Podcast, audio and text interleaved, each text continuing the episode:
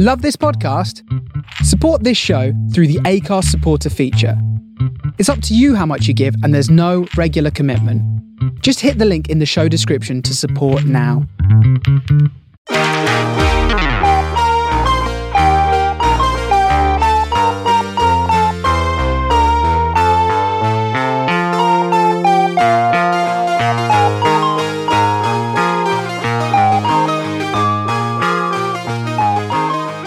Welcome to Take It Away, the complete Paul McCartney archive podcast. Well, we are back again with Back to the Egg, Wings' final album, released the 24th of May in 1979 in the United States and the 8th of June, 1979 in the UK. This mixed bag of an album, some love it, some hate it, was recorded in unusual circumstances in a time where rock and roll was changing. New wave was around. People like the Sex Pistols, the Pretenders, Elvis Costello, Debbie Harry, and Blondie were dominating the airwaves. So Paul decided to take on this new, harder, rocking, yet stripped back version of rock and roll as a follow up to London Town. Chris, did you get this album when it came out originally? No, that was a few years before I got into Paul. Okay. So, 79 was a little before I actually discovered McCartney. But when I first heard it, it was one of the last Paul albums I, I got as I was catching up with his work in the mid 80s. And it struck me as pretty esoteric. Quite. Even more so than London Town. I didn't know what to make of it. Yeah, it's a bizarre album. The songs are great individually. You can pull tracks off or like listen to the singles. I mean, we'll explore that in the next few minutes and hours. Kind of as a whole, when I put this album on, I don't know what to make of it. It doesn't hang together. Yeah. It's it's even less cohesive than something like Red Rose Speedway. At least Red Rose Speedway had a it had a cohesive sound, you know? It, Yeah. it all sounded of a piece sonically, right?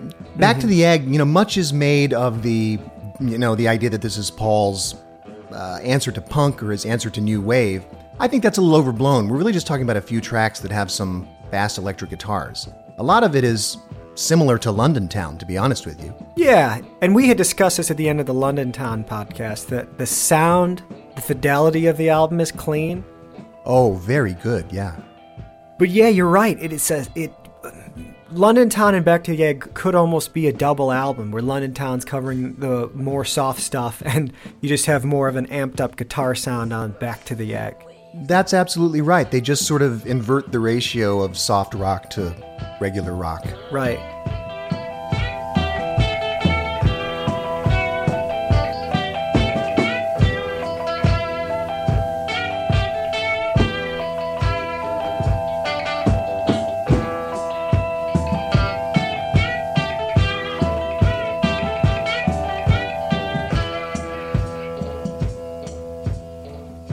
Chris Thomas is the producer on this record, and he's responsible for the Sex Pistols and the Pretenders.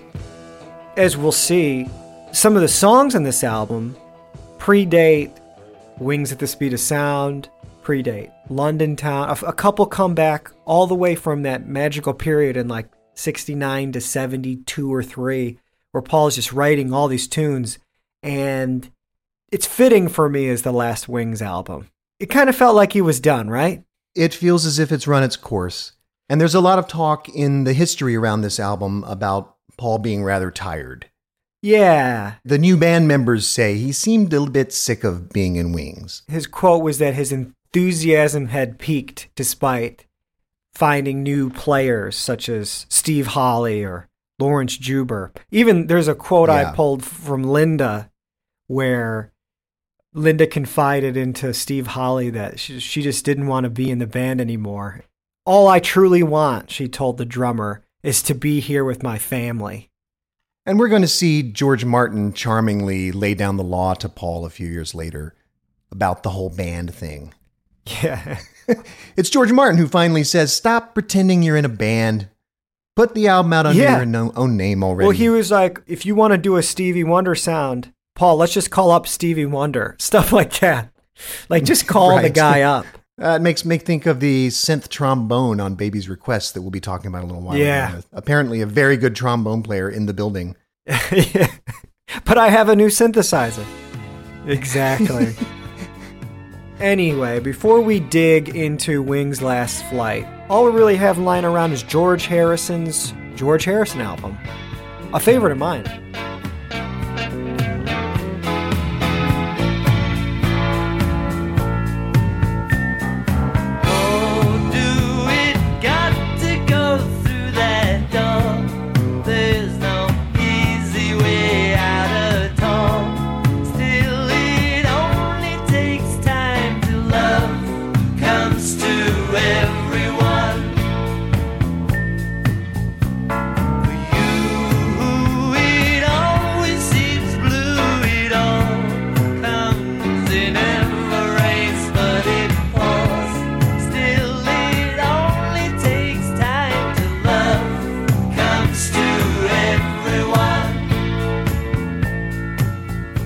February 1979, one minor hit. And as you say, one of George Harrison's best albums. In fact, I would place it after All Things Must Pass. It's Yep. Maybe my second favorite. Yeah. Yeah, absolutely. I think you're dead on with that. This album does a good job of recovering from George's slump in the mid 70s. This is really one fantastic song after another. He seems to have made some big leap here as a songwriter. And the production finally really works. It sounds like a, a really high quality 1979 album. Very clean production, but also very smooth. It's that late 70s mellow studio sound, just done to a T, just done perfectly Really nice. with again a lot of strong songwriting on it. Mm-hmm.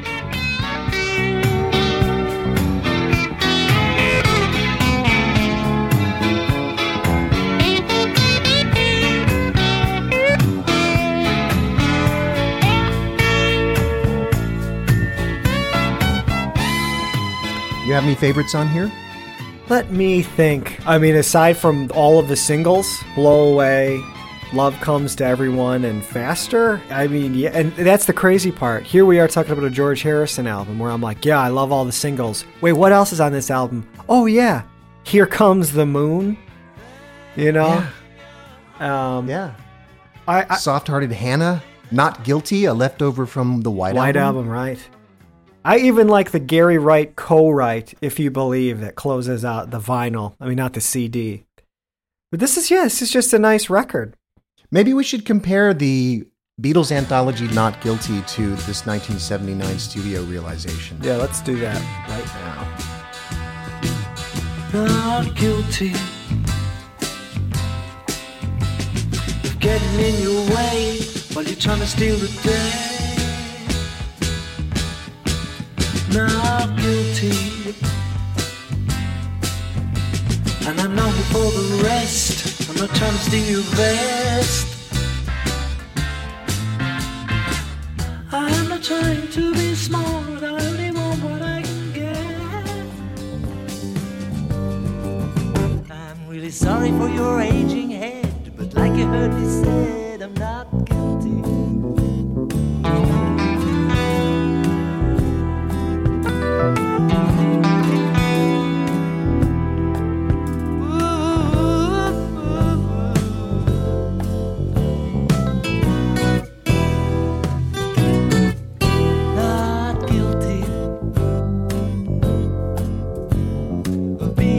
Being street, getting underneath your feet. Not guilty.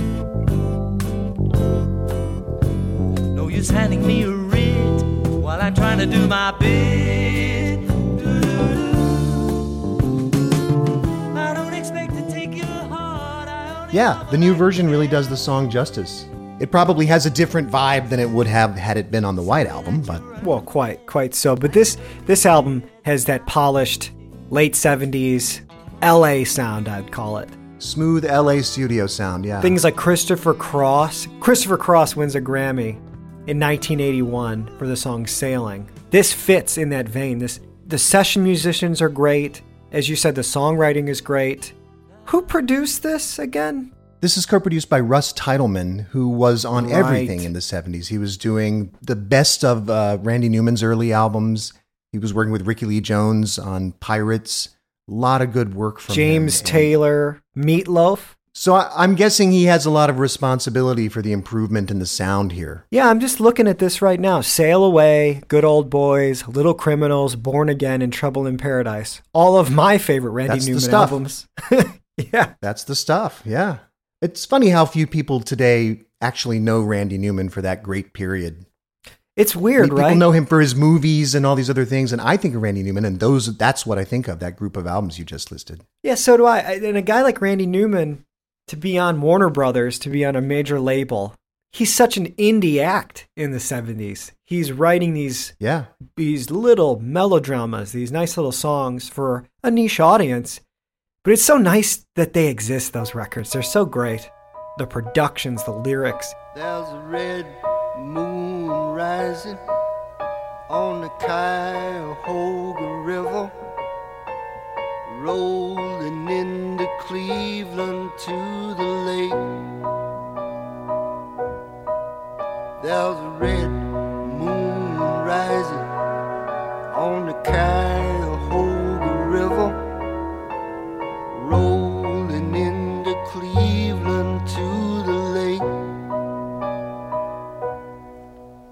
There's an oil barge winding down the Cuyahoga River, rolling into Cleveland to the lake.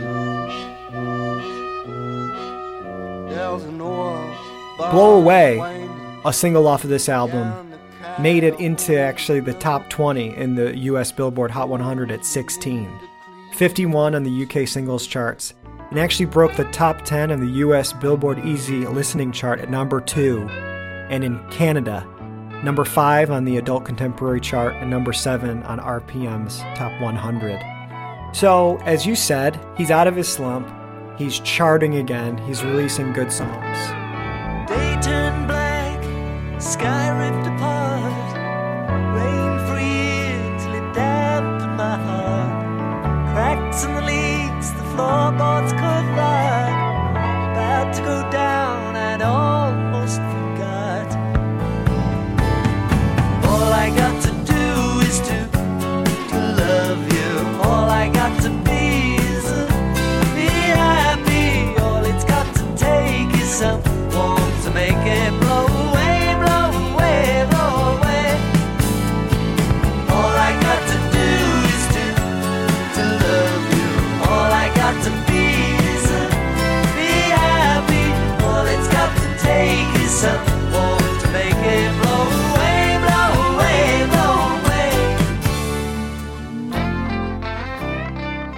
So we're gonna kick things off before we dive into the album with a single McCartney released called "Good Night Tonight."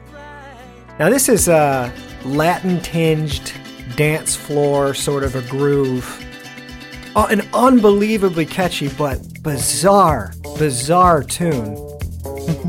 I yeah, wonderful tune. Yeah, sticks in the head. Yeah, and the thing I had not realized when researching for this, because the first time I heard this record was on All the Best, sometime in the 90s.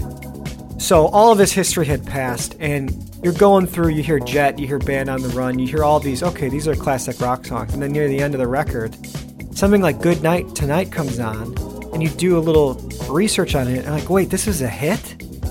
How? How was Yeah. this a hit?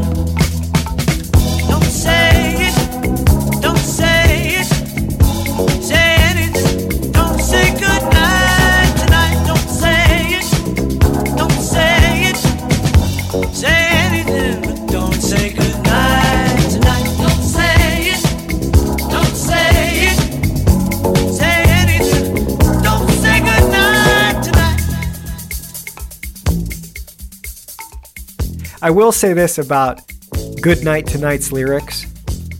Say anything, but don't say good night tonight.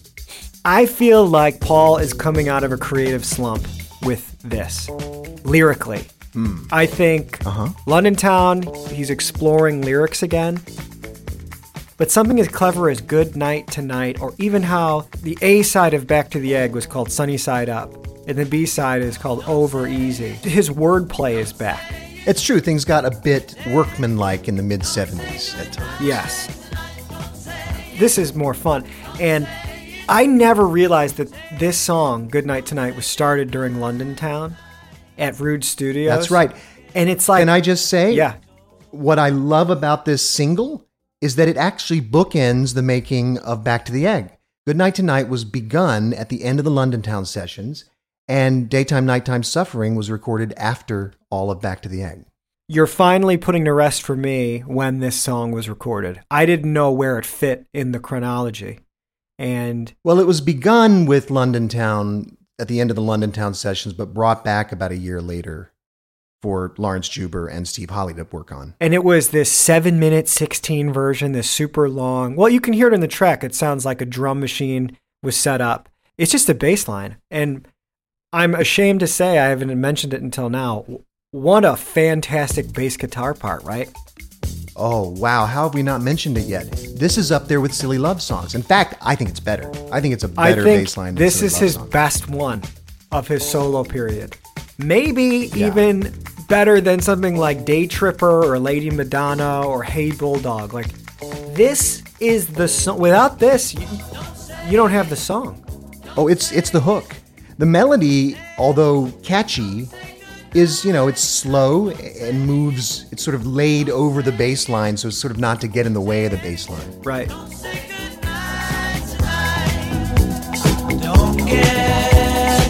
Don't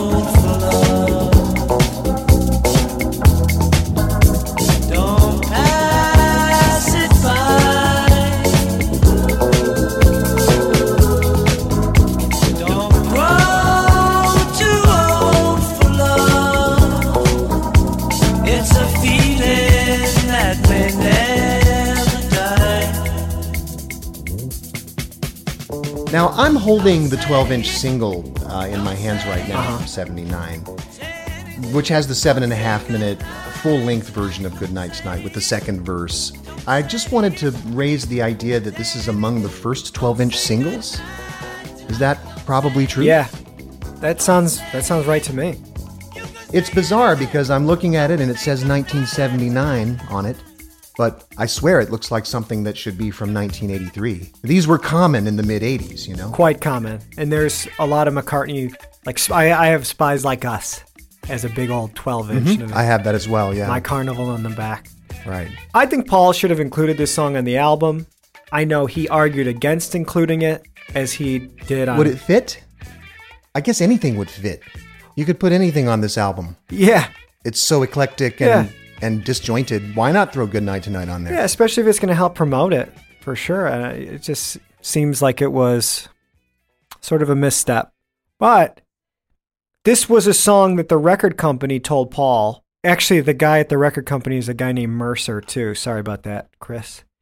And he and he was like, "This is not gonna work. Don't put this out." And Paul was like, "Yes, I want to put this out." And Paul was right.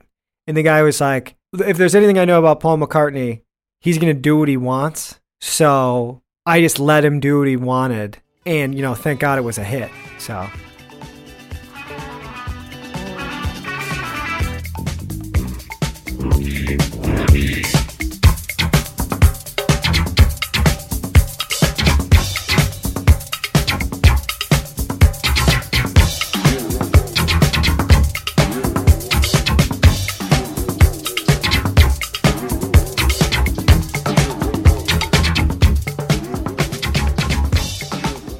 Well, the B side is, for me, better than the A side. Daytime, Nighttime Suffering. I probably said this a few times on the podcast, but this is among my favorite solo Paul McCartney songs. Well, it's funny you say that. It's Paul's favorite solo McCartney song.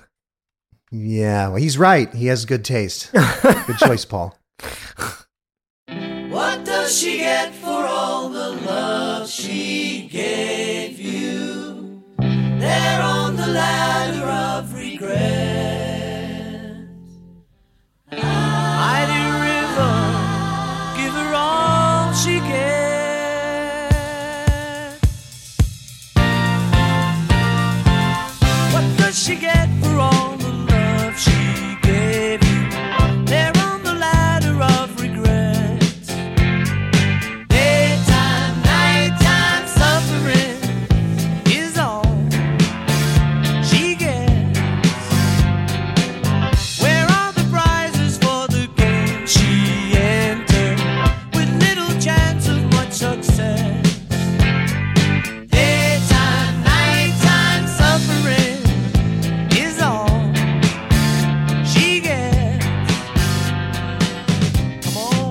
This is a wonderful track.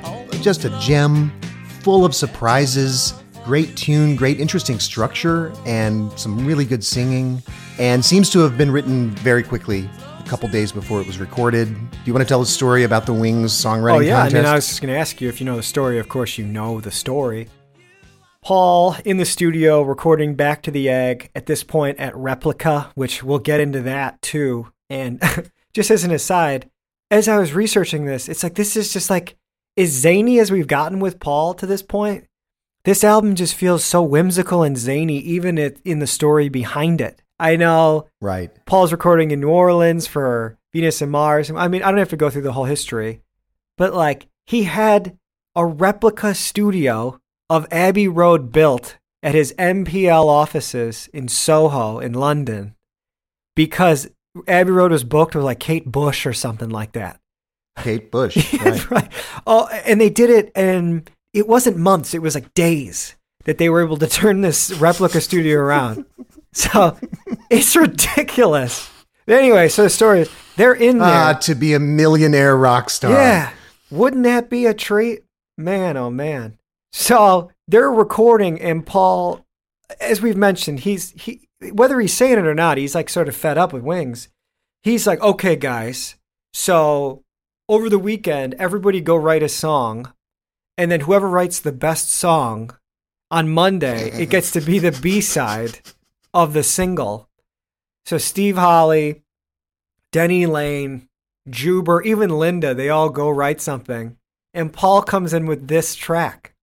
So it's Yeah. the gen- Comes in with one of his best tracks. Yeah. Yeah. Well, congratulations, Paul. You beat Steve Holly. Well, well, as we both know, the subtext that we're both not saying, and I'll just speak to it. He's recreating the competitive John Lennon team with this Right. game. But well, whatever he has to do. Great song.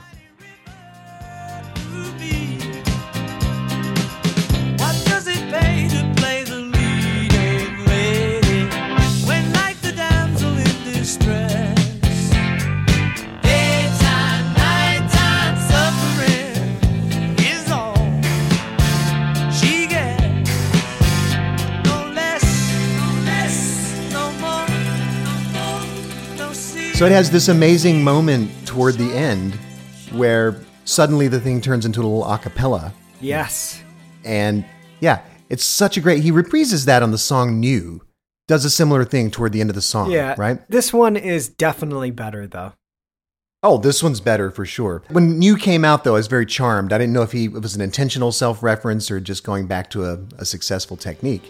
But these are the only two songs where I've heard him do quite that. Right, right, right. Stop everything and, and make a little a little a cappella choir.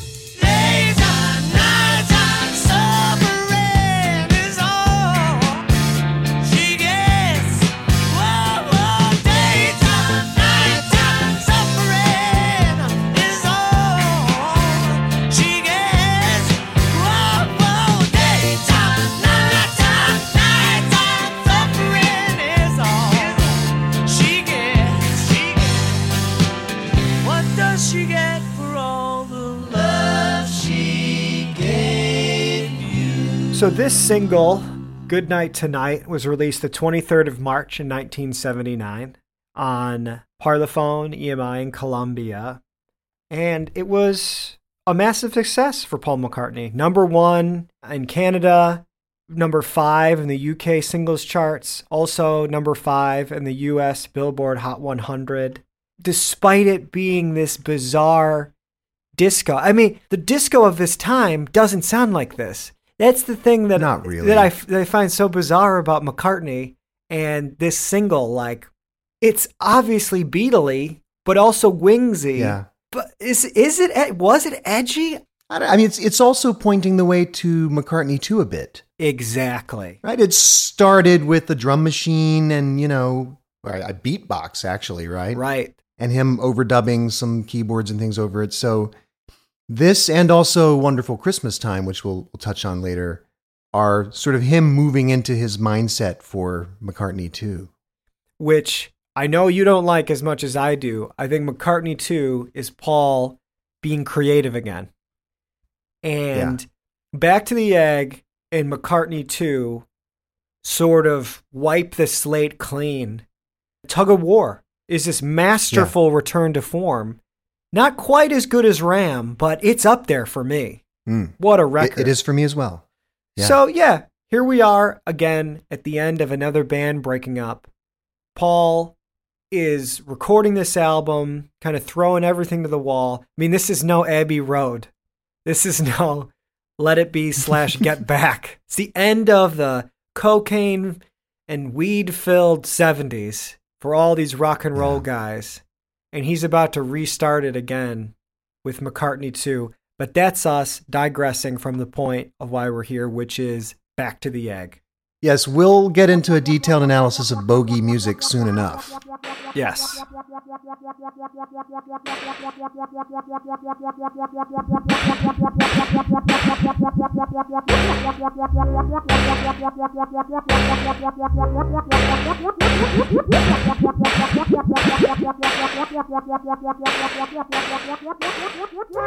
Back to the egg. I'm gonna just jump in and talk about the cover. I'm gonna, if it's a zany album, let's jump around a bit. Shall we start with the bolo tie? I mean, yes. What a fantastic choice. He looks like a a Bond villain or something. yeah, McCartney's a Bond villain, and this it's I, it's my favorite Paul McCartney record cover. Period. Like it is Really? Yes, it's just so ridiculous. You have the Wings' greatest hits, that little statue in Yes. the, in the background on this obviously built set. You have the Wings logo all over the place and all these little details. They've rolled back That's the right. rug. this new uh, version of Wings is all on the cover. They're looking through what is what spaceship doors? T- Yeah, to they're looking. They're, it turned yeah to Earth, and I think there's a double meaning where Earth is the egg too. So back to the egg to your origin point, like they're coming in from outer space, back to the egg, Earth, but also wings. You know, a bird back to the egg. Yeah. Some kind of return to the womb, return to the egg pun going on here. I heard, I read it was like the shell, the safety of touring, like the Hmm. egg. I, I don't know. It's, it's just so wacky. I thought it was wings starting over. That was the idea. Back to the egg. That we got a new Yeah. band, got a new lineup, we got a new sound, and we're starting over. It's a great title. It's like back to the drawing board, but it's wings, so egg instead of drawing Yeah. board. Wacky. I could just hear Paul McCartney explaining this right now. I think I'm doing him justice exactly. with this. You know, uh, you know, it's like when you come back to the beginning, and the beginning, yeah, it's like a circle, man. But anyway, so this cover was done by a group called Hipgnosis. They've done, and this is a long list, so bear with me here 10cc, ACDC, Bad Company, Black Sabbath, ELO, Peter Frampton, Peter Gabriel, Led Zeppelin, the Alan Parsons Project, yes, XTC. And there were a few other McCartney records, right? yes, Venus and Mars, Wings at the Speed of Sound, went on to do Tug of War and Pipes of Peace. And we're not going to talk about this album, but they did the Wings Greatest cover. And did you know that this design team was flown to the Swiss Alps to shoot that figurine that's on the cover of Back to the Egg? Ah, to be a millionaire rock star. It- yeah, to shoot a figurine on the snow. And if you look at the, pull out the cover or Google the cover of Wings Greatest, it doesn't look like it was shot in the Alps. It could have been in a facility. It could have been on a white background. It's ridiculous. Anyway, great cover to this album. So here we are, back to the egg. You pull this thing out, you put it on. London Town had been released. You had these two massive hits last time. The first track that you get is not a song, it's a bass guitar line. The song Reception.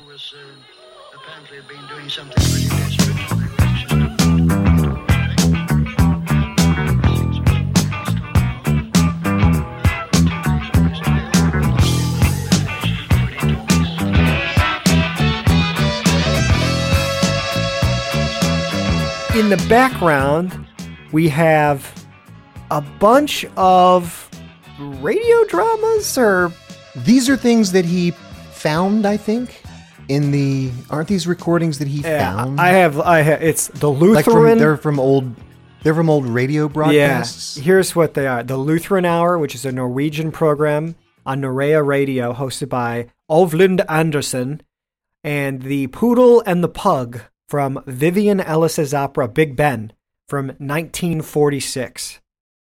What do you think of this track? I like the bass line. I think it's a great bass line. If I ever pick up a bass guitar, I'll play this bass line or Good Night Tonight. And I didn't realize that they were off the same album until right now.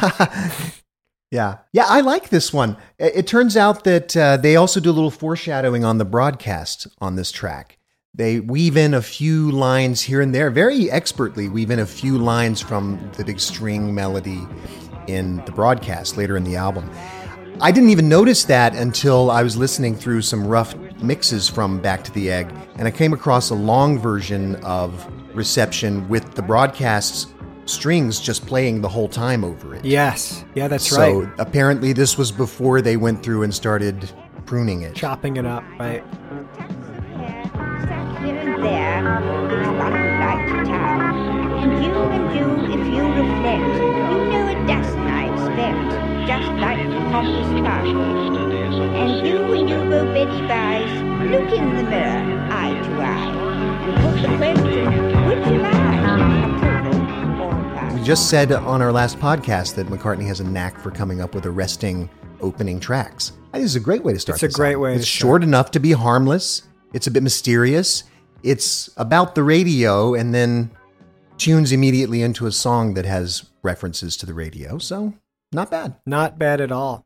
So the radio broadcasts move into the sound of a radio dial switching, and it just lands on this big opening A chord of getting closer. Bam! og ser dette i lys av Det nye testamentet. Say you don't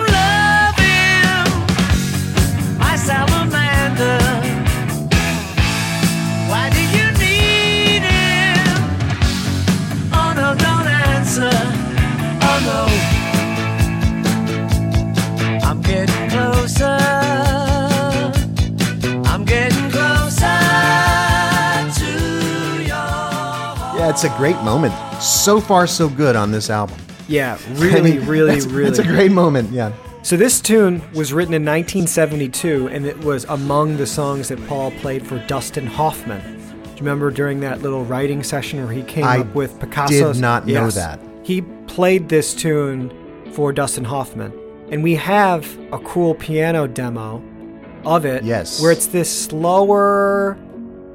It's not the big pop rocker that we have here. And it's missing some of the music too. It's missing one of the sections. Keeping ahead of the rain on the road, that part. The windshield wiper section. That's not there. Yeah. You said you love me, my salamander.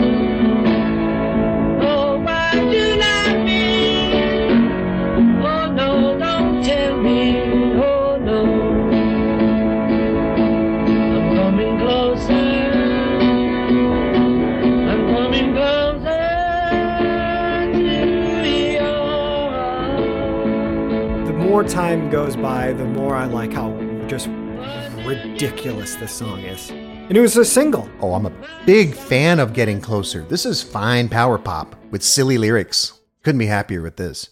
I never really get why this is not on a compilation though.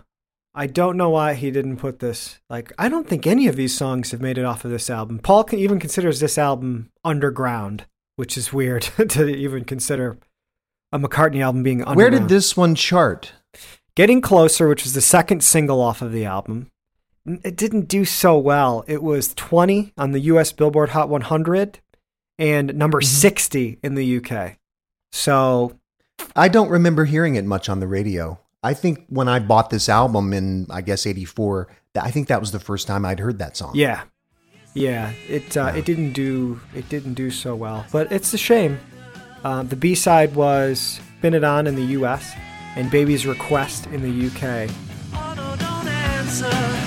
Oh no.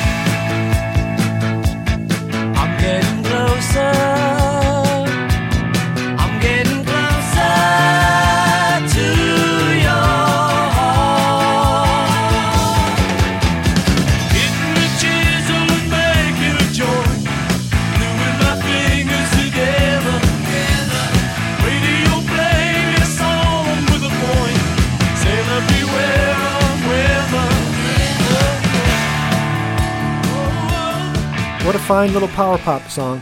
Some nicely absurd lyrics. I'm not sure they add up to much. We should, however, point out that this song seems to have my salamander as a term of endearment. I love that. I've never though. heard that as a term of endearment. I think it's pretty cool. Yeah. For years, I just assumed I was mishearing it. As a kid, I just thought it can't be my salamander. Yes, say But you don't love him, it my is, right? salamander. When will you see me, my salamander? Uh, cat'll beware the snipers, though. I don't know about that line. What is that? It's such a weird line. Hitting the chisel and making a joint, gluing my fingers together. Radio play me a song with a point. Sailor beware the weather. I always just thought that was like him looking back at London town, just like with a nod. Huh. I always thought that was him driving around smoking pot. It's probably both, man. Now, I read something in the Perasi about this track that I thought was pretty remarkable. Yeah. Which is that at least some of the electric guitars are played with a drumstick rather than a pick. Yep. Yes. Yeah. That's true. Well, it does have a remarkable electric guitar sound. I have a hard time believing all of them are are doing that. I think some of them are. Some picks. of them, yeah. A lot of experimentation on this album, as we'll see. But yeah, I was surprised to read hmm. that as well.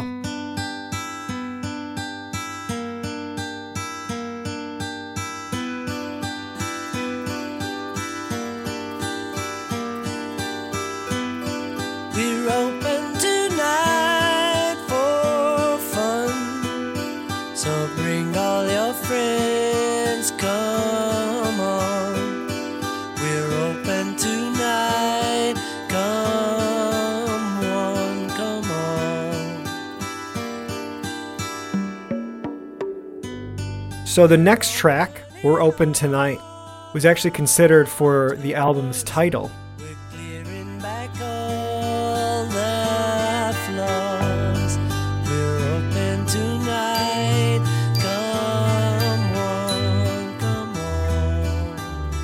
This strikes me as a bit of a sequencing misstep. Toward the end of the album, on So Glad to See You Here, there's a little reprise of We're Open Tonight. And so he wanted to have this callback from the end of the album back to the beginning. Yeah. The problem is that We're Open Tonight was originally conceived as a modest Venus and Mars like introductory track for the album. Correct. And it still feels like an introductory track. So we've already had a wacky introductory track, and we've started the album, and suddenly we break the momentum for a second introductory track. That's how it always felt to me. Well, yeah, it should be We're Open Tonight into Getting Closer. Reception, maybe cut reception in half or something. Or exclude it. You could exclude it. I like it, but you could exclude it, you know? You could have put We're Open Tonight at the top of the B side, or you could have put We're Open Tonight at the top of the A side and put Reception at the top of the B side. I like the idea of We're Open Tonight at the top of the B side as an introduction to Rockestra theme. Although I, I like the idea of this album without Rockestra theme, so that's an, that's another Uh, you know what? I'm just going to jump right there with you. I think I get rid of it. Okay. Uh, put it out as a single. Yep, put it out with "So Glad to See You Here" as a an oddball, fun A side, B side, as we've said so many times. We would have no grudge against that as a single. And, w- and actually, this is a good point to say this. The song Cage, the Mm. one of the highlights along with Waterspout on Cold Cuts was meant to be the second track on this album. So it wasn't supposed to be getting Mm. closer. It was supposed to be radio noise into Cage and then into Oh, that getting closer. great. Yeah. oh, that would have been great. Right. Reception, Oh, well. Cage, getting closer. And Cage was omitted for the Mills Brothers track. Well, that Paul wrote for the Mills Brothers. Right. Baby's Request. Right. Which is a demo, but we'll come We'll back get to we're it. right back to that. Right. But we're open tonight. Yeah, I like the funky chords. I just read this morning about Laurence Juber's sort of ad hoc 12 string guitar part that's slightly out of tune. And, you know, that, and that sounds great. I was listening to it this morning, uh, listening specifically for that. Right.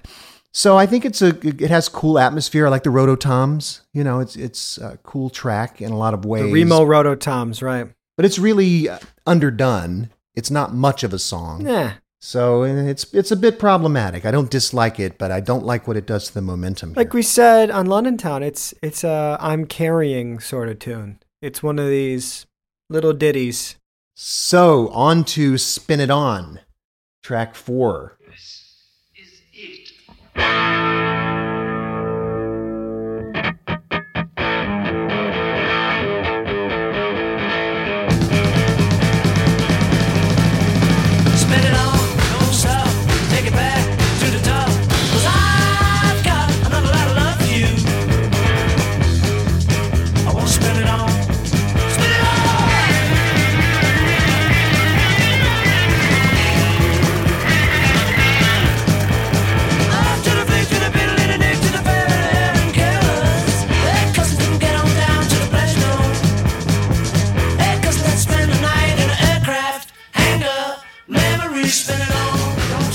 Here we have our first really concerted effort to do some new wave. Yeah, and the the production on this one is cool. It's one live drive performance, and then there are two drum overdubs over it. So Holley Ah. played a pile of toms with a single snare drum on top of his drum beat, and he so he hit the snare every once and again. But that's how you get this big kind of sound on this track, and it's a great one. I mean, it's it's bizarre, but the lyrics are awesome. The lyrics are very strange. I think we should go over them. All right. I don't know what this song is about. I'm going to read the first yeah, verse. please. Uh, Now, I just want to say in advance that I don't have any copy of Back to the Egg that has official lyrics with it. The original LP omitted them. Yeah. The Parlophone reissue omitted them. Yeah, that's right. So I don't have any official lyrics for this. So I'm reading this from. I went through a few websites and they contradict each other. But here's here's what I've got here. Off to the flicks with the piddle in her nicks, to the fair with her hair in curlers. Her cousin couldn't get down to the pleasure dome. Her cousin had to spend the night in an aircraft hangar. Memories. Spin it on. cousin? Don't stop. Yeah. Yeah. Weird. And we come back with the cousin later. Her cousin couldn't get on down to the village hall. Her cousin had to spend the night on a pinball table. Memories. Yeah. Wow. I, I really admire how insane that is, how brazenly insane that is. I have no idea what he's talking about. Off to the fields with a missionary zeal for the life of the wife of the farmer. about. hmm Yeah. Boil Crisis. This is like a better version of Boil Crisis. Mm, like a really refined boil crisis. Yeah, where he's just talking. I believe I just said that. I like this Yeah. tune. It's big, it's crazy. We should actually play a bit of the Stooges' I Feel Alright. You may not feel alright if you're listening to I Feel Alright. It's almost the same feel and riff. Out of my mind now, Saturday night, 1970, rolling inside, radio buzzing, up above, beautiful baby. Paul definitely had his ear to the ground on this one. Like it's it's close. Good enough that it was a B-side. I don't love it, but I like the wackiness of it. I agree.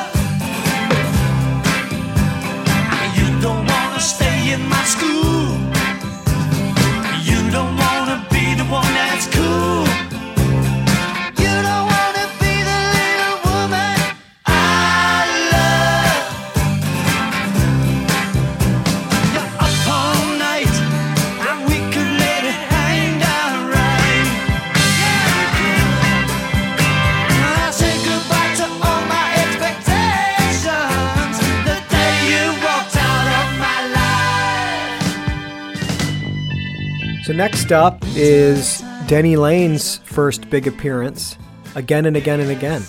Well, it's another fantastic Denny Lane song. Yeah, two tunes, if I remember correctly, that Paul had suggested to Denny, like, well, why don't we put these together and you'll have another track. It has a, a great soaring melody. It sort of starts off almost like a country song and it makes its way to this this really big, gorgeous melody before getting around to the again and again and again part. Good lyrics, too, for Denny. Wintertime is coming now. Give me a sign if you can somehow. Like, yeah, it's. It's a good one. It's a great song. How do you feel this one gels with the sound of the album? It Or it takes it it, takes me out of the album for a bit. I th- I Mm-hmm. think we're actually uncovering the problems with this record as we walk through it. I don't know if it if it should have been on Sunny Side Up. You know, I'm looking at side one and I'm I'm seeing a very dark side one. Yeah, it's dark. This is all very dark, and then again and again and again comes out as this cheerful thing. It does sort of break up the darkness of side one. Well, I'll agree with that. Winter time is a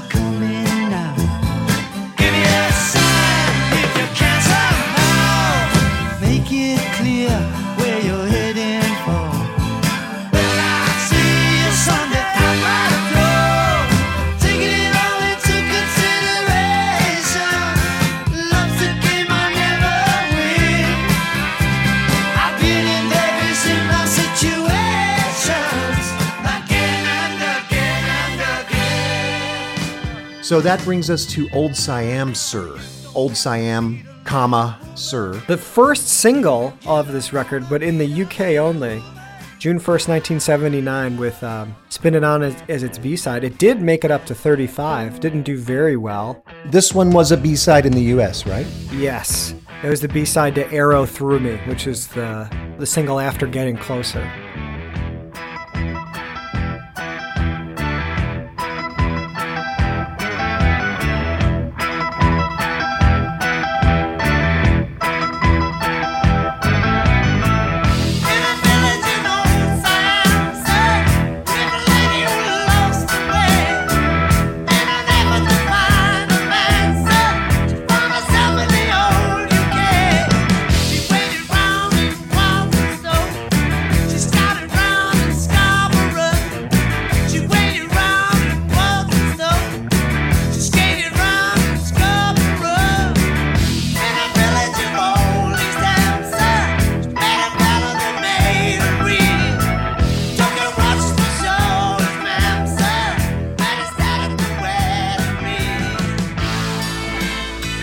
I've read conflicting stories, and I'd like to hear what you think. So, we have the demo Super Big Heat Wave, which is on a collection of sorts Yes. that we have, which is obviously where the riff comes from, right? Right. And some of the tune, too. He starts to sing along later, and it sounds like Old Siam Right. Sir. Now, there's a story where there's the new members of Wings were rehearsing, and Steve Holley came up with this riff when Paul arrived at the studio. So they're jamming before Paul shows up. And then Denny was like, hey, check out this riff. And Paul's like, cool. And so, like, Denny got the credit for it. And whether that story is true or not, I read that in Doyle. Still kind of reflects, like, the tense nature of being in Wings. Like, it's. That's competitive. It, yeah, quite an interesting story.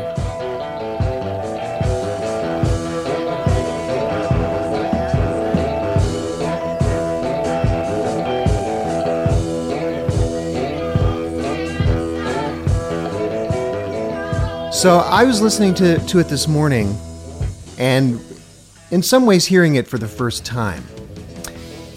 Reading along with the lyrics, which, again, we, insofar as these lyrics are accurate that I have here. But Is this a song about a prostitute? Is this a song about a about a Siamese prostitute? Uh, Siamese being Thai, a Thai prostitute um, coming to England. The lady who lost her way, she found her. Uh, she she waited around in Walthamstow, and she Skated round scouted in round in Scarborough. Scarborough, and she's looking for a man. And then later in the song, she gets a letter that things are bad back home, and she needs to get even more money and to go back home, I think, or to send money back home. I'll go with it. I never took this song the slightest bit seriously. I thought it was nonsense, but I looked at it and it seems to actually make some sense. Whether it's an interesting thing to write a song about or not, or an appropriate thing, thing to write a song about or not, I don't know. But it's strange because the the riff you're talking about, uh, by making the song, first of all, Siam is an outdated name for Thailand, and by making the song about you know mentioning Siam. And then having the Yeah. which is a bit like. Right. Eh, we're getting into Orientalism, kind of something Yeah. like that.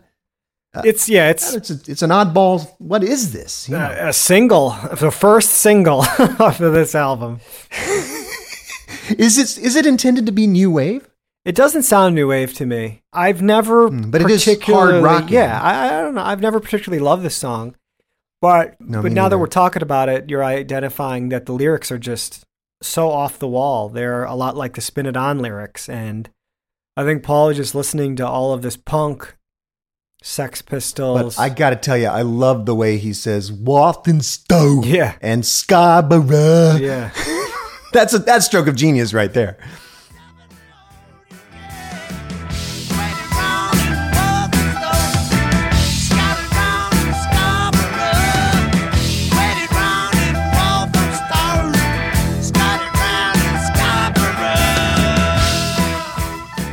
Oh yeah, I mean the the performance is great. It's a great McCartney vocal. In one of the reviews we'll get to, they were talking how like this album it's McCartney and he's not aware of the camera in, in terms of audio. Mm. Where a lot of the other records you can hear that he's very focused on getting the vocal and the edit right and it's just A good observation. yeah, because like Yeah. it's Old Time Siamster is a great vocal. Spin It On is a great vocal, and they're imperfect in a way where we don't normally hear. I was just thinking that very thing this morning as I was listening, but in a negative way. And I guess we'll get to it. We'll get to it. In fact, let's talk about it in the context of Arrow Through Me. Fair enough.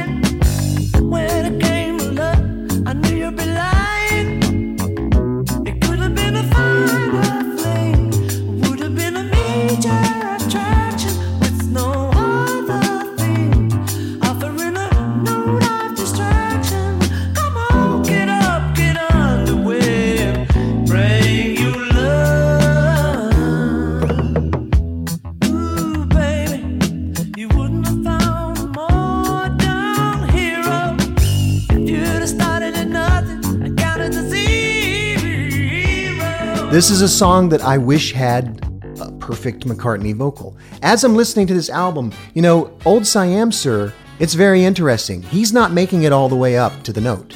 His voice is shredded, and he's a little flat of the note most of the time.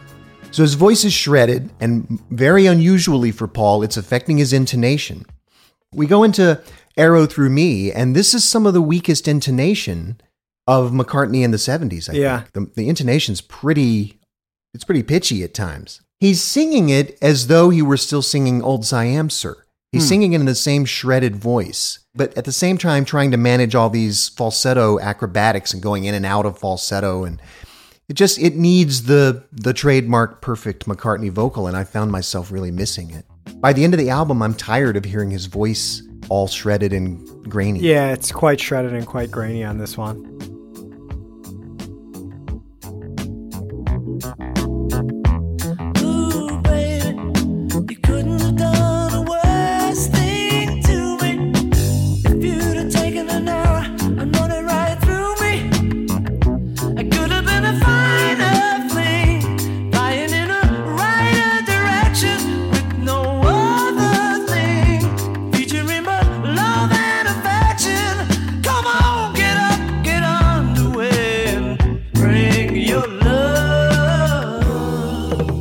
Paul's bass is replaced to the Fender Rhodes, and all the instruments on the track, every single one, all the instruments are keyboards, and it's only Holley and McCartney, Steve Holley, piano, some guides, drums, a Snecken snare part recorded at half speed, and then that goofy flexatone that Yes. Uh, It brings such a nice flavor to the track.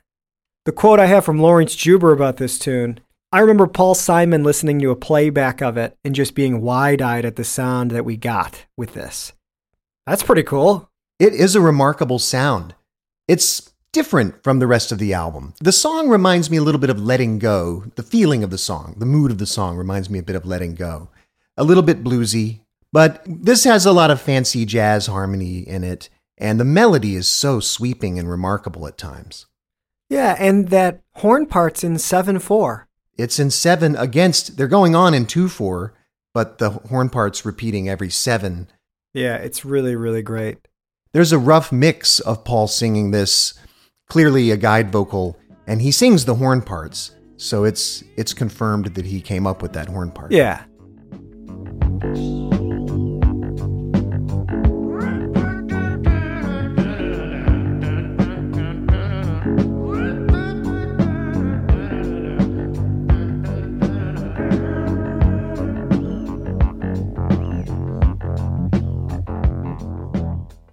Well, you know, one thing about Arrow Through Me is that it is the one song on this album that I was already familiar with when I got my copy of Back to the Egg as a kid. I had already heard it because it is featured in the opening sequence of Oh Heavenly Dog, starring Benji and the voice of Chevy Chase. I don't know what it's doing there. Some kind, maybe Columbia. It's a Columbia inside deal or something That to help right. promote the album. Anyway, it's there for no good reason at the beginning of that movie, and I, I came across that as a kid. I remember flipping around and recognizing the voice instantly and stopping and listening and, and figuring out what that was and where it came from. So when I first heard this album, that was the only song I already knew. Subsequently, I did hear it on the radio a bit once I knew to listen for it. So it did get a little play as, as late as the you know mid 80s. It was still showing up on the radio sometimes. Got it.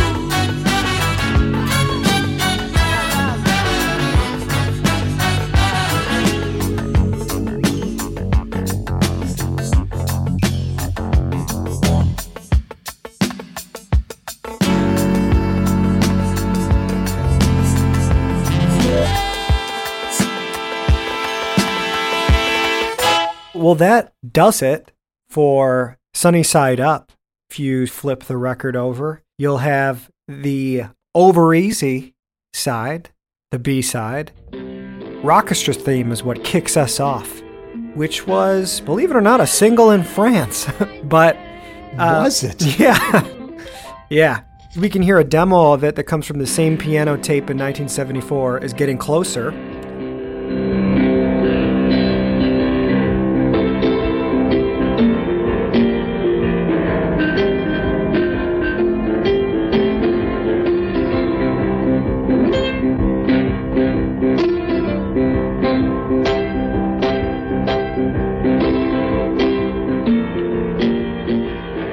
This thing is just this big old instrumental or mostly instrumental rocker with, all right, I'm going to try this. Now correct me if I miss anybody. You got Denny Laine, Laurence Juber, David Gilmour, Hank Marvin, and Pete Townshend on guitars. Steve Holley, John Bonham, Kenney Jones on drums. McCartney's on piano. John Paul Jones, Ronnie Lane, Bruce Thomas from The Attractions are on bass. Then Gary Brooker, Linda McCartney, and Tony Ashton are on keyboards, with Speedy Acquaye, Tony Carr, Ray Cooper, and Morris Pert on percussion, and our old friends Howie Casey, Tony Dorsey, Steve Howard, and Thaddeus Richard on horns. The Rockestra.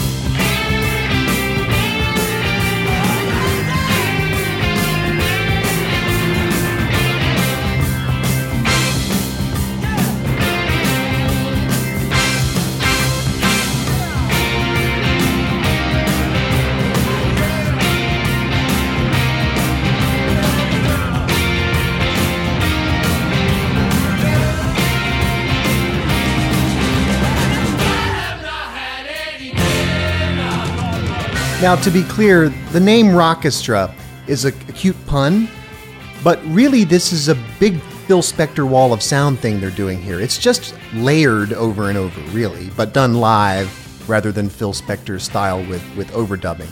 In other words, I'm saying this doesn't have a lot of inner parts or anything. It's not as if all these people are playing different parts and they've made an orchestral style thing.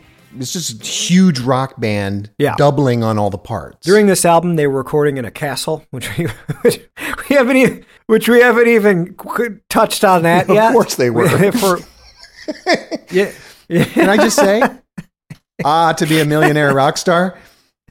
should be the subtitle of this episode. I just gotta say this too. Steve Holley's like drums were in like the fireplace of this castle, and it's just crazy. It's just whack. This whole thing is sounds like a cartoon. They recorded a take, and then they're like, "Well, let's try to overdub it." They did it. They loved it. Then they did it a third time, and I don't know how many more times they did it. But that's where this idea came from. Okay, well, let's make the rockestra. I see. Yeah, And again, what you're describing is Phil Spector. I'm surprised that McCartney thought he had a very novel idea here, having been around Phil Spector, at least by association, if not directly. He, he knew John Lennon's work with Phil Spector well, and I mean, it's so the tune's okay, the melody's okay. I like the Yeah. like the Pennsylvania six five thousand uh, little the thing they all shout. They go, "Why haven't I had any dinner?" I, I don't mind Uh-huh. that. I think it makes yeah, it's, the track clever. it's nicely off the wall, isn't it? Yeah. Like, what's the difference between this and just having had Wings overdub it five times or three times? Like, They did that with the 24. That's where they got the idea. So, yeah, why not? exactly. Okay, there is a difference. Listen, listen, there is a difference. I mean, there's a difference between a person playing the violin 16 times and 16 violin players. You get a, you know, you get a different sound when you have all those different. It's just that he's like I said before, he's not doing anything subtle enough with it for it to matter. Right. It's just a bunch of raw doubling, so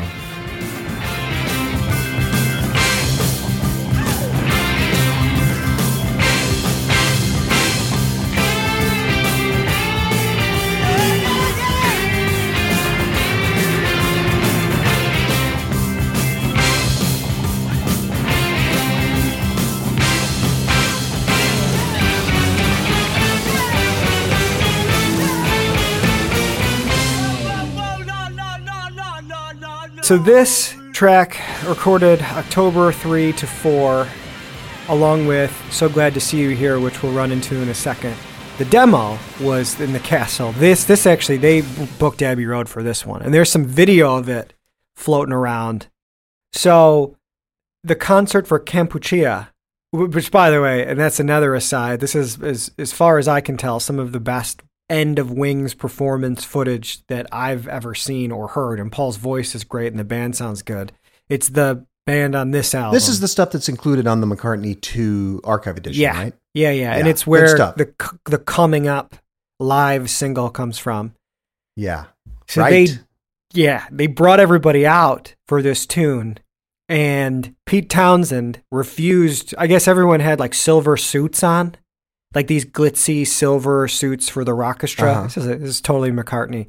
And Paul, before playing the song, is like, is like, and thanks to everybody except for Pete Townshend, who wouldn't wear the suit because he's a poof, which is like a British slang for gay. And Uh-huh. one of them Wings members like puts a silver hat on him, and he just like angrily throws it into the audience, and they go into the song. But really funny, really funny stuff. Yeah.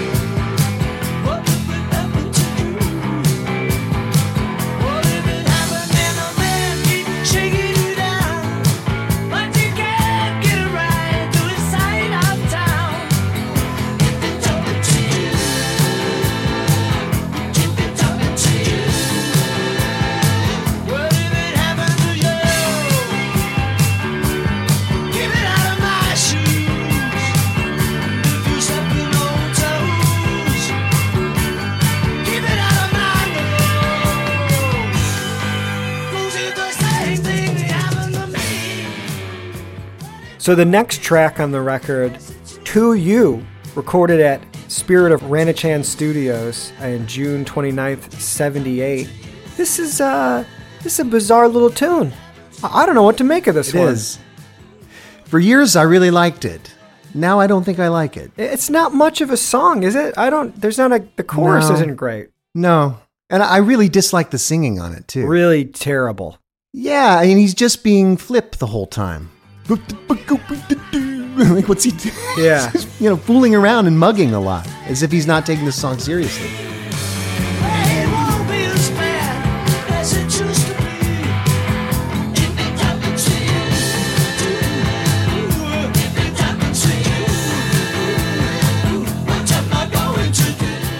The rocking end is pretty cool, but that's just about it. Oh, I do like the weird guitar solo. That's pretty great.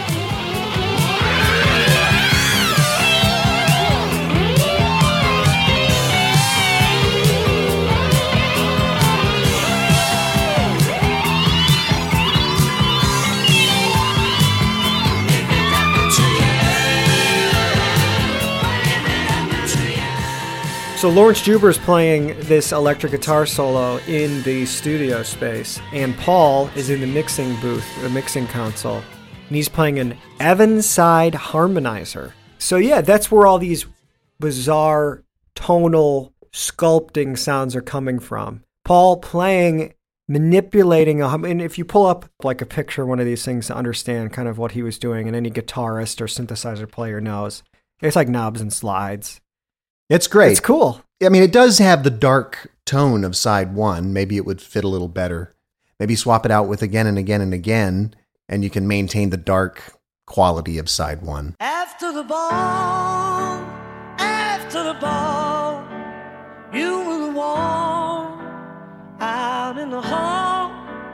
You were the one, the one who would love me after the ball.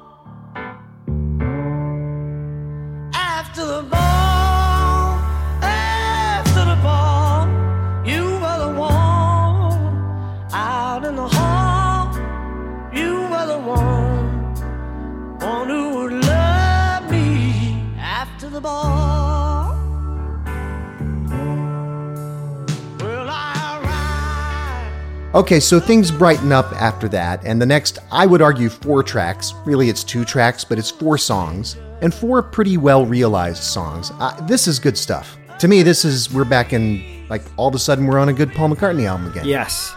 Yes. After Yeah. the ball slash million miles, and then Winter Rose slash Love Awake. And then if you're listening on the CD, After the Ball and Million Miles are one track, Winter Rose and Love Awake are one track.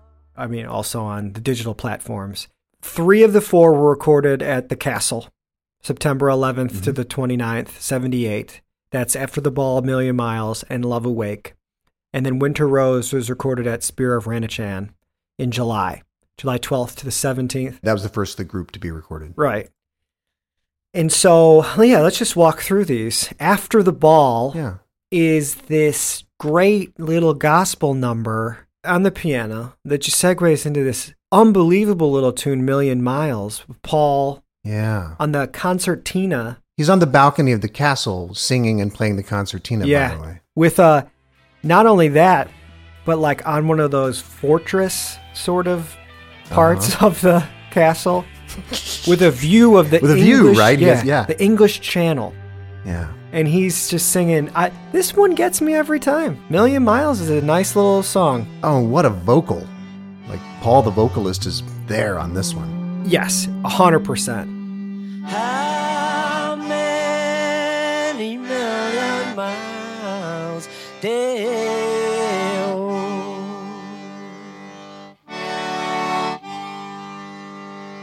How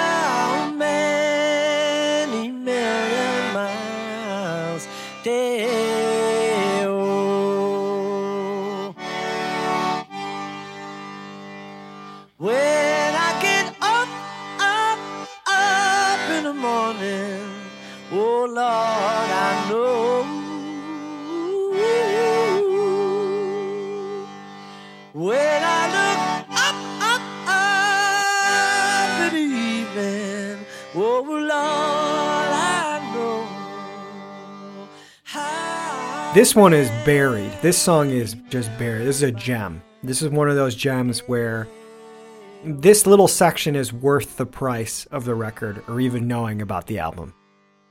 It sure is. So, this tune, Million Miles, 1973. That's when it was written. Yes. As a piano demo. It also exists on that piano tape, right? Yeah, in fact, I think it's the same batch as Getting Closer. Right. Or around the same time, yeah.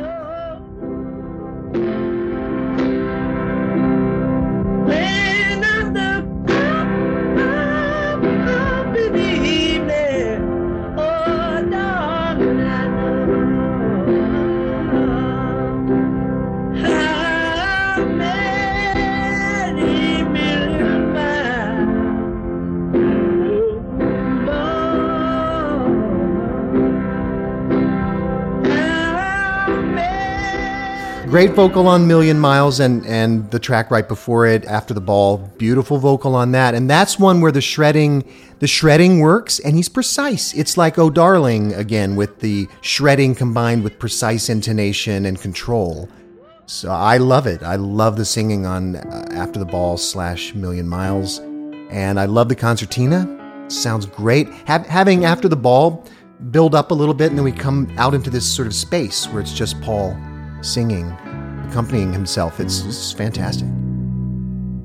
All through the summer, I have followed you around, bringing a rose for the winter that's coming. Now the snow is on the ground. Winter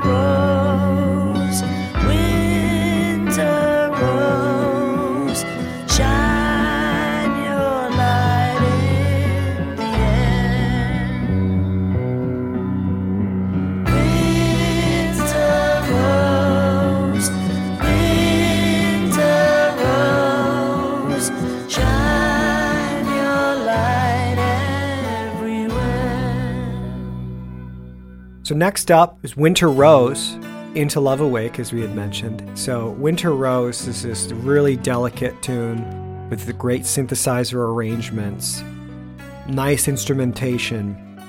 But the best part of this track, I think, is Love Awake, which hmm. is a really, really, really nice track in the Paul Yeah. McCartney vein, which I was surprised by. Demoed in 1976. So this could, you could have mm-hmm. even seen this on Wings at the Speed of Sound, or maybe London Town for yeah, that matter. it would fit very well on London Town, actually. Yeah, and there's a big long version of it that is okay, but There's a long version. Yeah, the thing about the long version, I'm fond of the long version because we get the song, you know, in an expanded form. So I like having more of the song. I agree that the arrangement and the style aren't as good. There's a sort of country vibe on the the original version. yeah. And there's a harmonica on there. Um, so I'm not crazy about the feel of it, but it opens with an extended section of just Paul and acoustic guitar. That's that's quite lovely. We'll play a bit of that here. Love away. Toll the bell.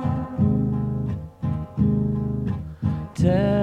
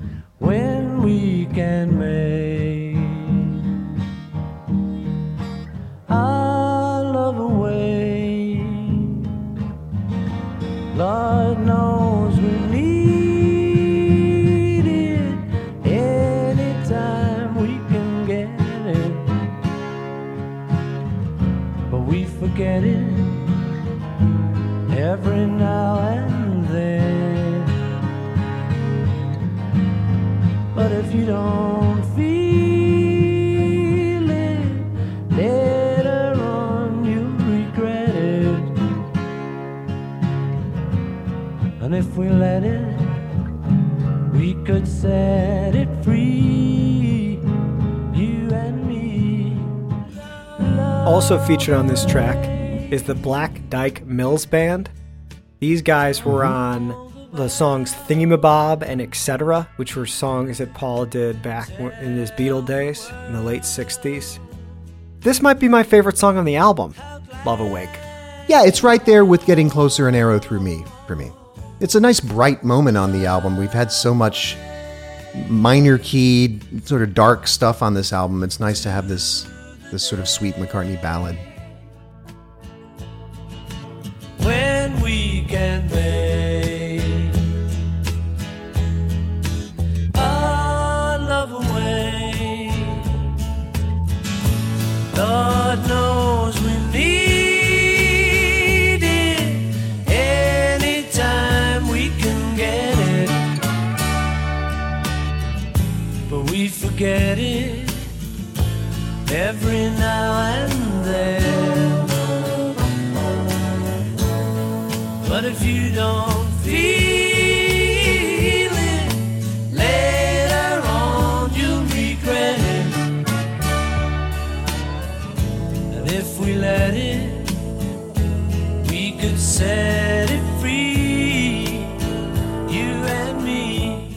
Both very Beatlesy and at the same time, I could hear this on Tug of War.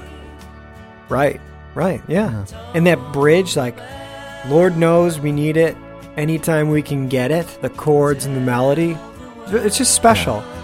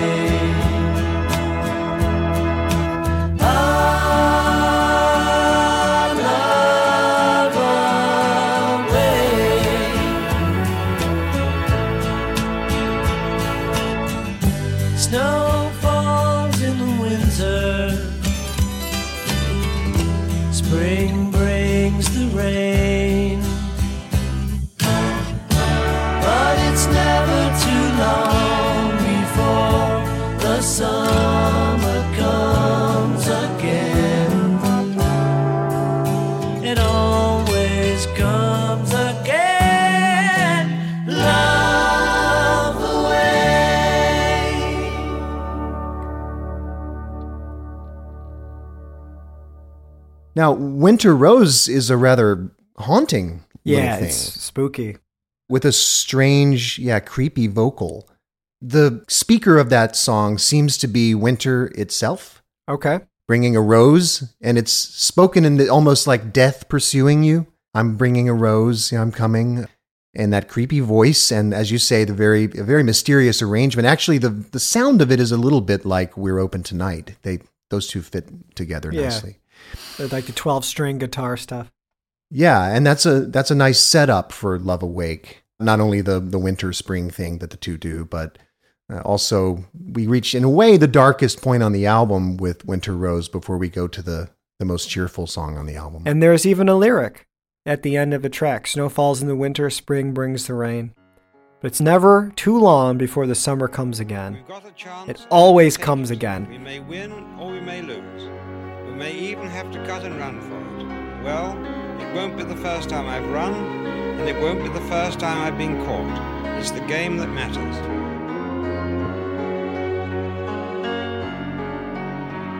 Brother, I am proud to know you. This is one of the greatest moments I have ever experienced. I think I sense the situation when I say that we all esteem it an honor to breathe the rather inferior atmosphere of this station here along with our little friend. I guess we shall all go home and treasure the memory of his face as the whitest thing in our museum of recollections. And perhaps this good woman will also go home and wash the face of our little brother here. I'm inspired with a new faith in mankind. Ladies and gentlemen, I wish to present to you a sure enough saint. Only wants a halo to be transfigured. Stand right up. So that brings us to the broadcast. What do you think of this Well, one? I will say this McCartney brought David Bowie into the studio and he played him this whole album. He played him all the tracks.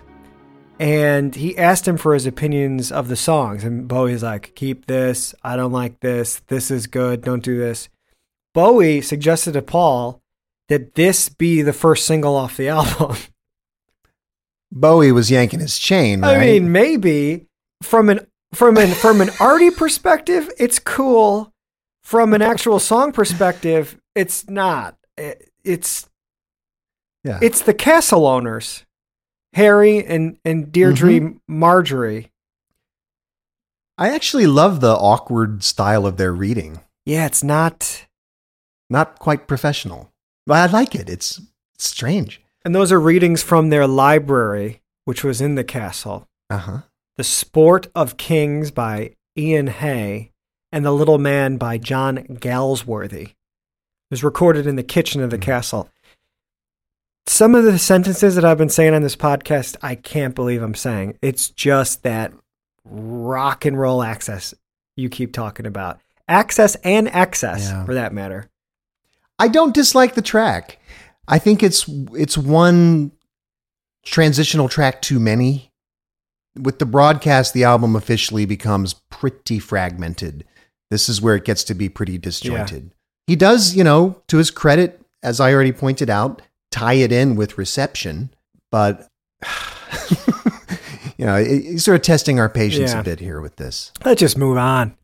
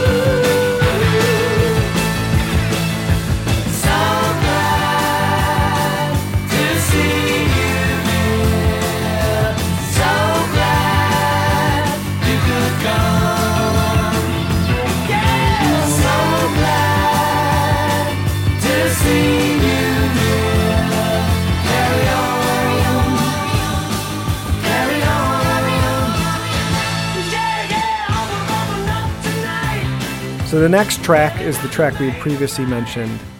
Was recorded in a day or two at Abbey Road. So glad to see you here with the Rockestra.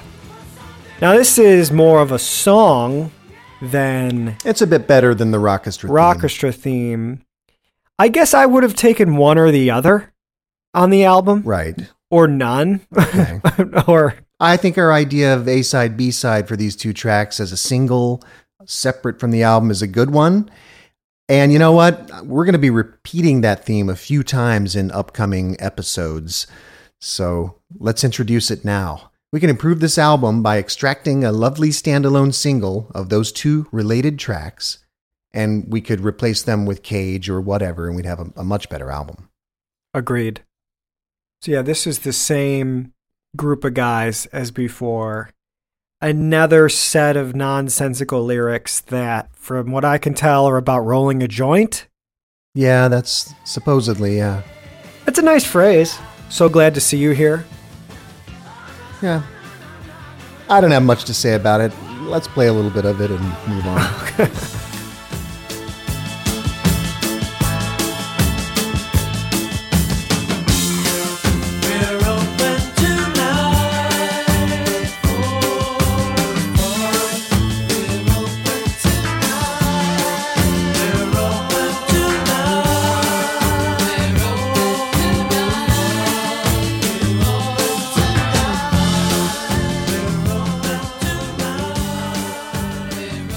So that brings us to Baby's Request, which is a fantastic tune, but from what I just found out, and you said earlier, it's just a demo.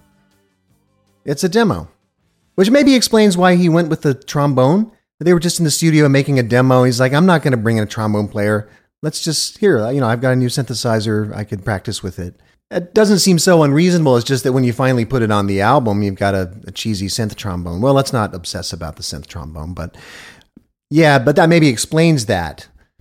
Otherwise, though, it's actually a pretty well made little record. It's a great and tune. it's you know as yeah and it's in the mccartney tradition of of these sort of nostalgic songs pastiche songs it's a great tune it's a good bit of melodic construction it's a way a good way to end an album i suppose Yeah.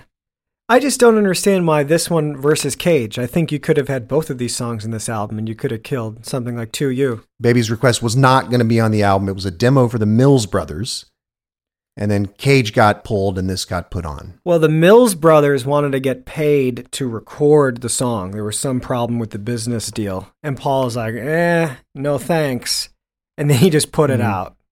yeah you have to wonder what happened there something to do with the managers or something It, it, like every business deal, something to do with something that is Yeah. just so occluded and confusing that Yeah. it just sort of falls through the cracks. But a great song, re-recorded on the that Kisses on the Bottom album or whatever the thing is called from 2012. So we re recorded it in 2011, and it's not that good that version. This is definitely the better version. When the moon lays his head on a pillow and the stars settle down for a rest, just do me one small favor. I beg you, please play me my baby's request. It's the song that we heard when we started. Now the birds have all flown from our nest. You could bring back memories departed by playing my baby's request. My baby said that she knows how it goes, but you're the one that really knows. So come ahead, just one more time, and then we're gonna bed.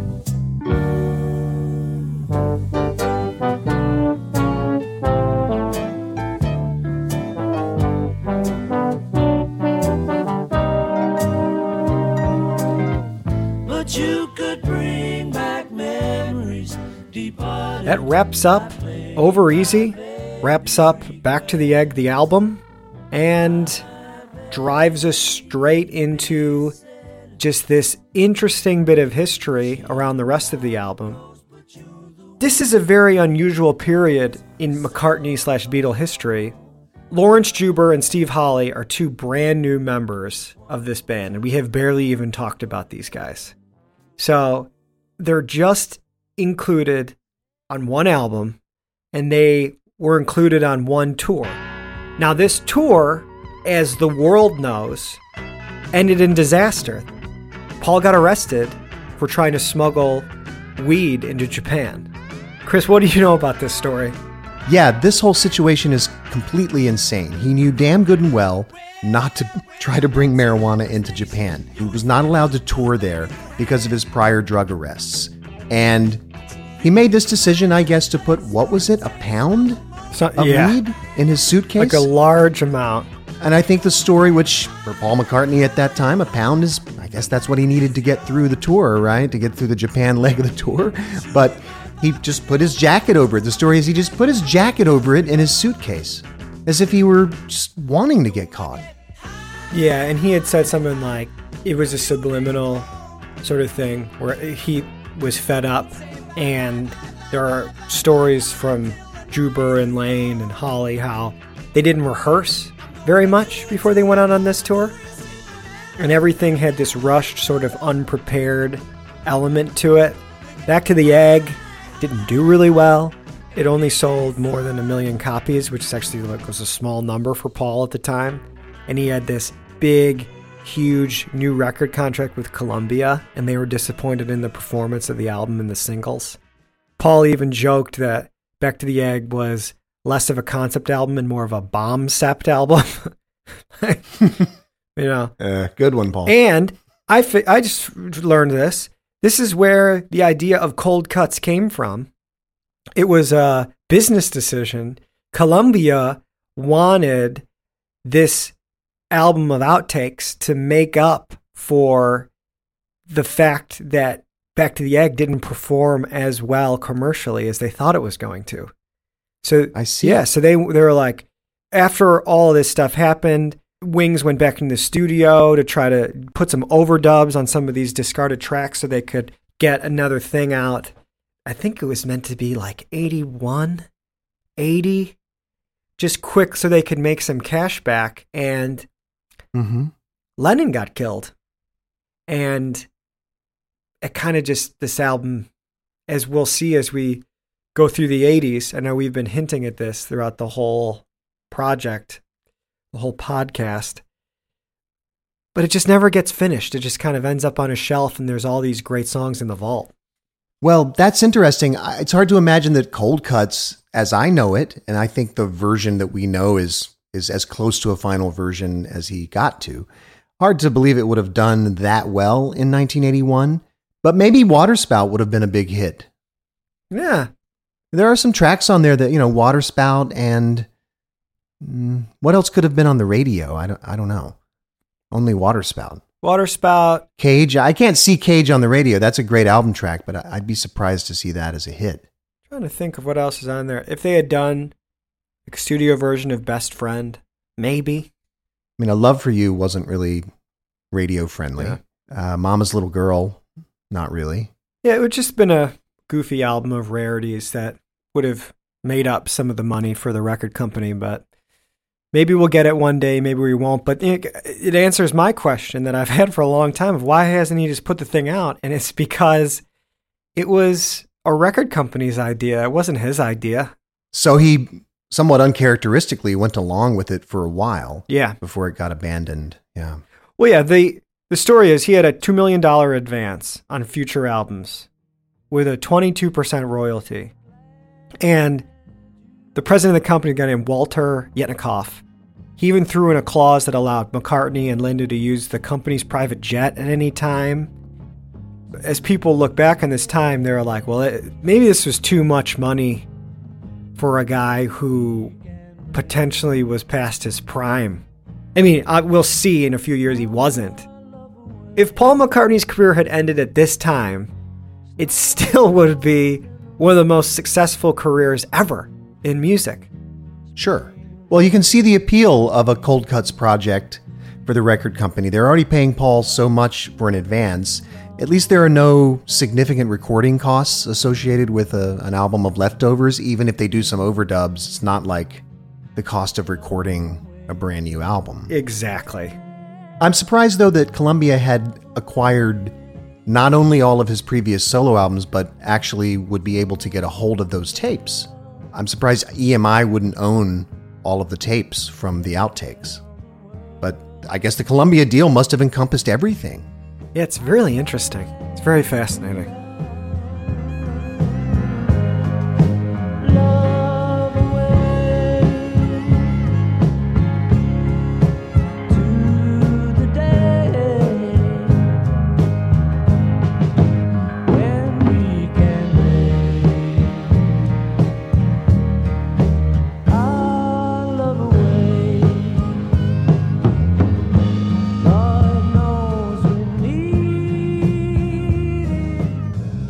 So there are some positive elements to this era. The Rockestra theme won a Grammy Award for Best Rock Instrumental. That's not so bad. And like I said, the album sold over a million copies. It charted number six on the UK albums charts, number two in Canada on their RPM albums chart. It was number eight in the US Billboard Top 200. Like people saw it and they heard it. It went gold in the UK. It went double platinum in Canada. For anybody to have had this success would be a huge milestone in their own lives. It's just it happens to have happened in Paul McCartney's career. Right. So, and he even considers it, as I said earlier, like an underground sort of album. It's not anything anybody knows, and none of these songs have made it on compilations. This is the diehard fan album. This is why this podcast exists. Right. This is the kind of stuff that I really want to talk about, actually. So it's it's really fun to talk about, uh, warts and all. it's it's pretty good to Yeah. have a chance to go over it.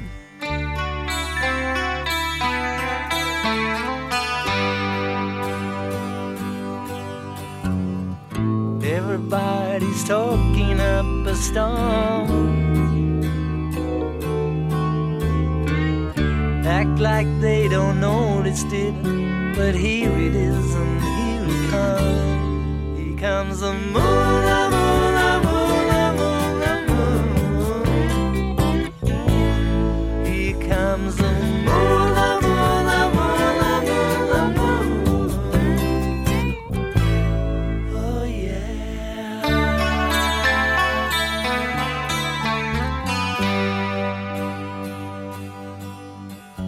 couple more things real quickly that I failed to mention earlier. On May 19th, 1979, there was a wedding celebration thrown by Eric Clapton at his home in Surrey to toast his marriage to Pattie Boyd, we know is George Harrison's former wife. So George and Eric are friends again, and Paul, Ringo, and George end up at this wedding. They're called up stage and Paul describing Ringo as George as two old flames, they performed a few numbers, including Sgt. Pepper's Lonely Hearts Club Band and Get Back. And Denny Laine has said of the performance, who was also there, he was like, the music was terrible. Absolute rubbish. It's lucky nobody made a tape. Unlike uh, Toot and a Snore in '74. Right. Oh, yeah, it's terrible, too. Yeah. Sky reflects a sunlight. Looks like a little brother to the sun. Oh, mother to the stars at night. But a couple pieces of press, it's all more or less bad. But the most interesting quote that I pulled Timothy White of Rolling Stone described it as the sorriest grab bag of dreck in recent memory and lamented that none of the songs were at least a bit fleshed out, with the listener instead giving an irritating display of disjointed images and unfocused musical snapshots. Since 1970, Timothy goes on to say, this ex Beatle has been lending his truly prodigious talents to some of the laziest records in the history of rock and roll. Who, one felt compelled to ask, is left in charge here? Back to the Egg provides the final obvious answer no one. so, That's a bit over the top, isn't it? over the top. You know, it's interesting because for me, the, one of the album's redeeming qualities is precisely its eclecticism. The, the, in fact, almost the exact wording he's using there to critique the album, I could turn around as a as great praise for the album. It's a great one for fans. This is not the album to start out with. But if you've made it with us this far, or if this is the first podcast of ours you're listening to, you know, maybe check out Ram. Maybe check out McCartney. Maybe check out Venus and Mars. But don't let this album be the album you judge Sir Paul McCartney's career on.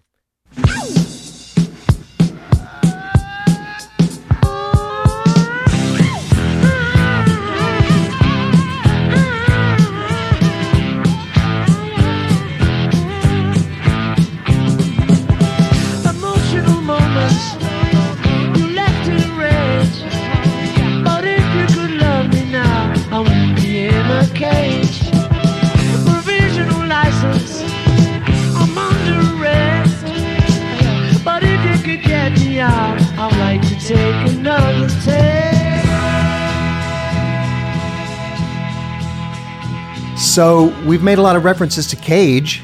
You want to dig in on that? Yeah, the song structure itself, the chord progression, is C A G E.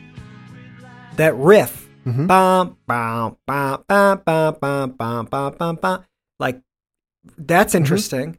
You have this great riff, with this great set of lyrics, a really sharp set of lyrics for Paul, into this classic McCartney slower tempo tune in the vein of "She Loves You," where he's he's telling the story to another. Per- he's he's like the in between person, just like in "She Loves You," right? Oh, but that's not how I read that Oh, song. go song ahead. at all. How do you read it? I've been sent to tell you is, is it's his way of saying that you know the jerk last night that wasn't me. That's what he's saying. Oh, that's very interesting. You know, now that I'm in my right mind, I'm coming to tell you that I I didn't mean all that stuff I said. That's what that's how I always read this. I've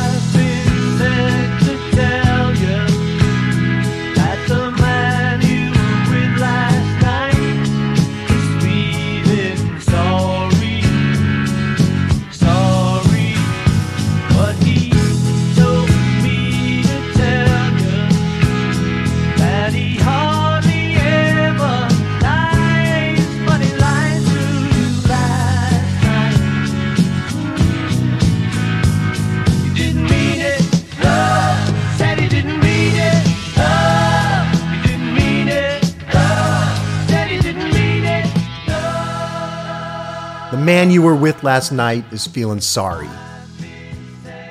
I think that's what it what it, he's talking about. That's himself. even better. That's Well- conf- the fact that there's so much interpretation to this, you know, it's I just I this is one of those tunes like Waterspout.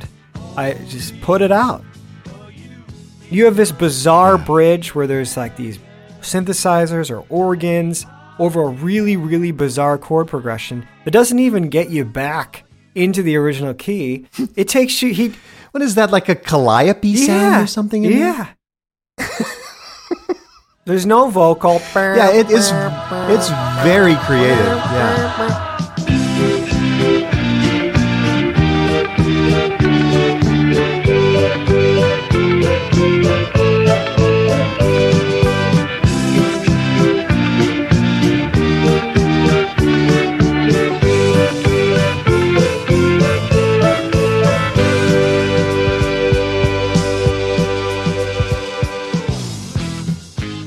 The part you're describing right there comes from the same demos as most of the rest of the song. The I've been sent to tell you part, I don't know where that comes from. That's not in any of the early demos of Cage that I've heard. Do you know anything about was that added maybe at the last minute or is there a demo of that as a separate song I've been sent to tell you?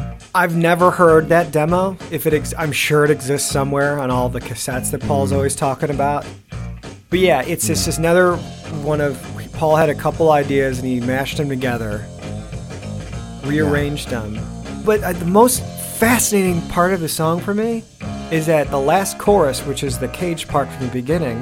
The first part's in C, as I mentioned. The the end part and this middle part are in E. That bridge is not in that key. I think it's back in C. so the bridge has no real point. It doesn't move the chord. It doesn't set you up the right way, and it's unusual. It's like, But if you check the demos, it was always part of his conception of the song. yeah, it's crazy. In fact, he's singing along. In one version, he's sort of singing some dummy lyrics during that part, so he may have intended it to have a vocal melody at some point. Probably. It's it's just bizarre. Yeah, like you like you said before, it's so creative. It just works. It's an exquisite little number. It's it's great, and the vocal at the end is screaming. He gets that rock and roll, the voice that you're talking about with the precision and the tone. Uh, It's just a shame. It's a shame that this is not on Back to the Egg. I think it would have redeemed Back to the Egg a bit for a lot of people. Yeah, it's a gem. I guess, again, if there's an archive edition of Back to the Egg, we'll certainly see it then. But for now, we just have the cold cuts version. And of course, these, again, these early demos and rehearsals and stuff.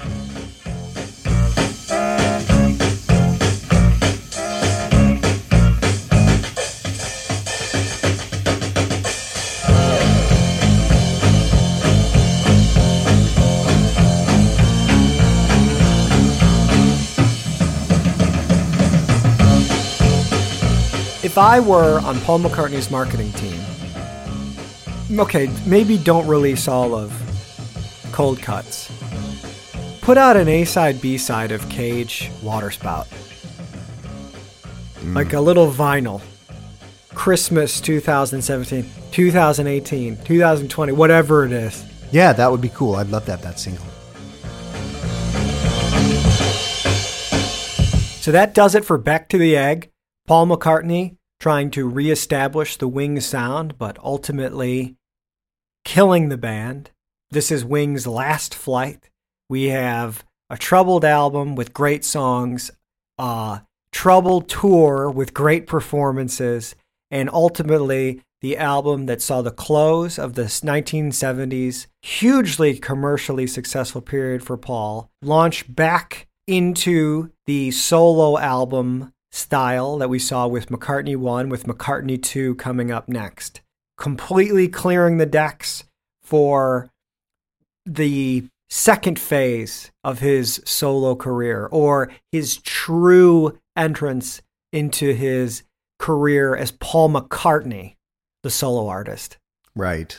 And we're going to see some very interesting things over the next few podcasts. Paul's going to go in some very interesting directions, and we're going to see some of his best work actually in the next few podcasts. Absolutely. So, do we want to wrap up with a little preview of McCartney 2?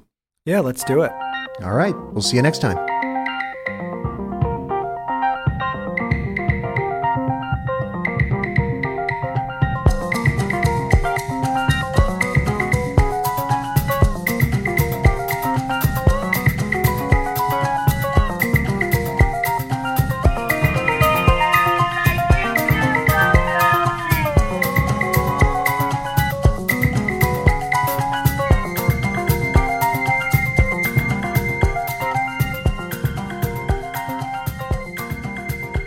You've been listening to the complete Paul McCartney Archive podcast. That was Back to the Egg.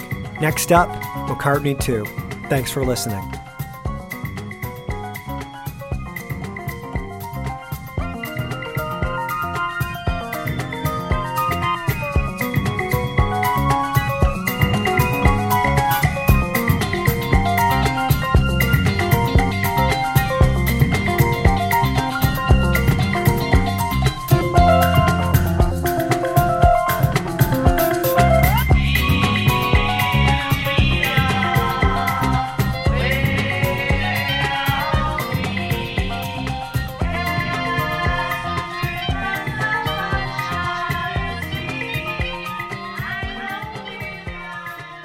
Theme music is Martha, My Dear by John Lennon and Paul McCartney, realized by Ryan Brady.